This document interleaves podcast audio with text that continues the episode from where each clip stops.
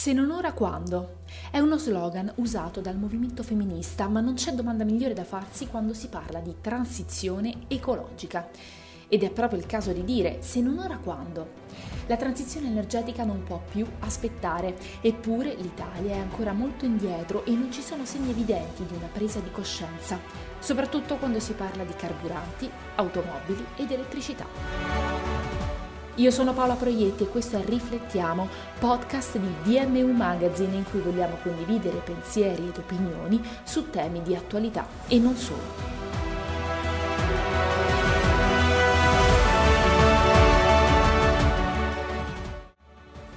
Se non ora quando? Questo è uno slogan usato dal movimento femminista, ma non c'è domanda migliore da farsi quando si parla di transizione ecologica. Ed è proprio il caso di dire se non ora quando?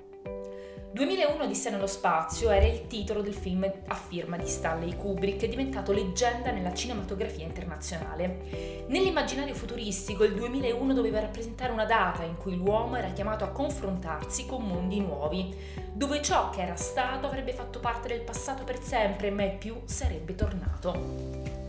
Oggi sappiamo che quella data non ha rappresentato nessun punto di rottura verso il passato, se non fosse per gli attacchi terroristici condotti sul suolo americano, ma questa è un'altra storia. La nuova data da tenere a mente oggi è il 2035. Perché, direte voi? L'Unione Europea ha stabilito, o meglio vorrebbe, che a partire da questa data non possano essere più vendute e immatricolate automobili con motori a combustione interna in Europa. In parole povere, stop alle macchine a diesel, benzina e GPL. Il divieto di vendere automobili con motore a combustione interna dal 2035 in Europa è una decisione importante che mira a ridurre le emissioni di gas serra e promuovere l'adozione di veicoli a basse emissioni. Ciò potrebbe contribuire a ridurre la dipendenza dai combustibili fossili e a promuovere l'adozione di fonti di energia più sostenibili come l'elettricità, l'energia solare o l'energia eolica. Alcuni Stati membri, in primis l'Italia, in buona compagnia di Germania, Polonia e Bulgaria, hanno però espresso forti dubbi ottenendo lo slittamento del voto del Parlamento europeo. Una vittoria per l'Italia, ha dichiarato il Presidente del Consiglio italiano. C'è da porsi però la domanda se sia una vera vittoria il rinvio di decisioni strategiche volte al miglioramento del clima mondiale e volte al contenimento dell'aumento di temperatura. Ricordiamo che anche l'Italia ha sottoscritto l'accordo di Parigi del 2015, secondo cui i governi hanno convenuto di mantenere l'aumento della temperatura media globale ben al di sotto dei 2 gradi centigradi in più rispetto ai livelli preindustriali, di proseguire gli sforzi per limitarlo a un grado e mezzo. A questo punto la domanda è, se non nel 2035, allora quando? L'evidenza del clima è sotto gli occhi di tutti, impossibile negarlo. Il rinvio è purtroppo legato ad un atavico ritardo tecnologico-culturale che ci pone spesso a rincorrere piuttosto che essere capofila. Nel caso specifico dell'Italia ci si è mossi tardivamente con la ricerca e sviluppo dei motori elettrici, portata avanti solo recentissimamente e solo per alcuni modelli prodotti nei nostri stabilimenti. Il caso della Germania è diverso, la perdita di competitività qui è il fattore scatenante. Le auto elettriche tedesche, che ci sono, hanno costi decisamente più elevati rispetto alla concorrenza statunitense, ad esempio Tesla, o cinese come la Lucid.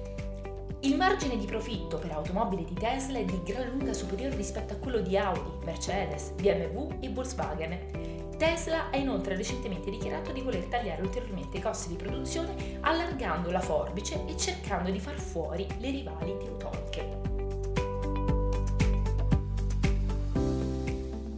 Tornando all'Italia ci si dimentica che il passaggio dall'auto a benzina a quello elettrica potrebbe però rappresentare un'opportunità riconvertire le nostre fabbriche, nuove opportunità di lavoro, nuovi profili richiesti, potrebbe richiedere investimenti significativi in infrastrutture di ricarica elettrica, nella produzione di veicoli elettrici e nuove tecnologie. Potrebbe anche avere implicazioni per la politica energetica e ambientale a livello nazionale e internazionale. E questa non è finzione, basti pensare al progetto Tango portato avanti da Enel Green Power che ha ottenuto 600 milioni di finanziamento dall'Unione Europea e mira ad ampliare la produzione di pannelli solari, 15 volte superiore rispetto agli attuali livelli di produzione. Tutto nello stabilimento di Catania, con la creazione di mille posti di lavoro tra diretti e indiretti. In ogni caso, il divieto di vendere automobili con motore a combustione interna dal 2035 in Europa rappresenta un impegno importante per la transizione verso un futuro più sostenibile. Non solo, un futuro a basse emissioni di carbonio, quindi l'augurio è che tutti gli Stati membri si facciano carico di una transizione che parta dall'Europa, ma che trascini a rimorchio l'intero pianeta. Quindi la domanda rimane sempre, se non ora, quando?